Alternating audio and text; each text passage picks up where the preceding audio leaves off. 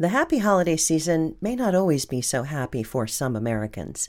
Mental health experts say all the gifts, the gatherings, and other factors may lead lots of people to feel stressed, anxious, or depressed.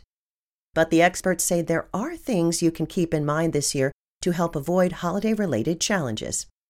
Some of the experts' top mental health tips include trying to stick to normal routines when possible, getting enough sleep, eating in moderation, and avoiding alcohol if you're feeling down. Dr. Benjamin Yu, a psychiatrist from California, says this Please remember, this is your holiday. While there may be many expectations and obligations from multiple places, like your family, friends, work, and religious groups, this is still your time, and you have the right to say yes or no. Experts also say don't forget during the season to keep up with your usual mental health therapies. Learn more at genesight.com.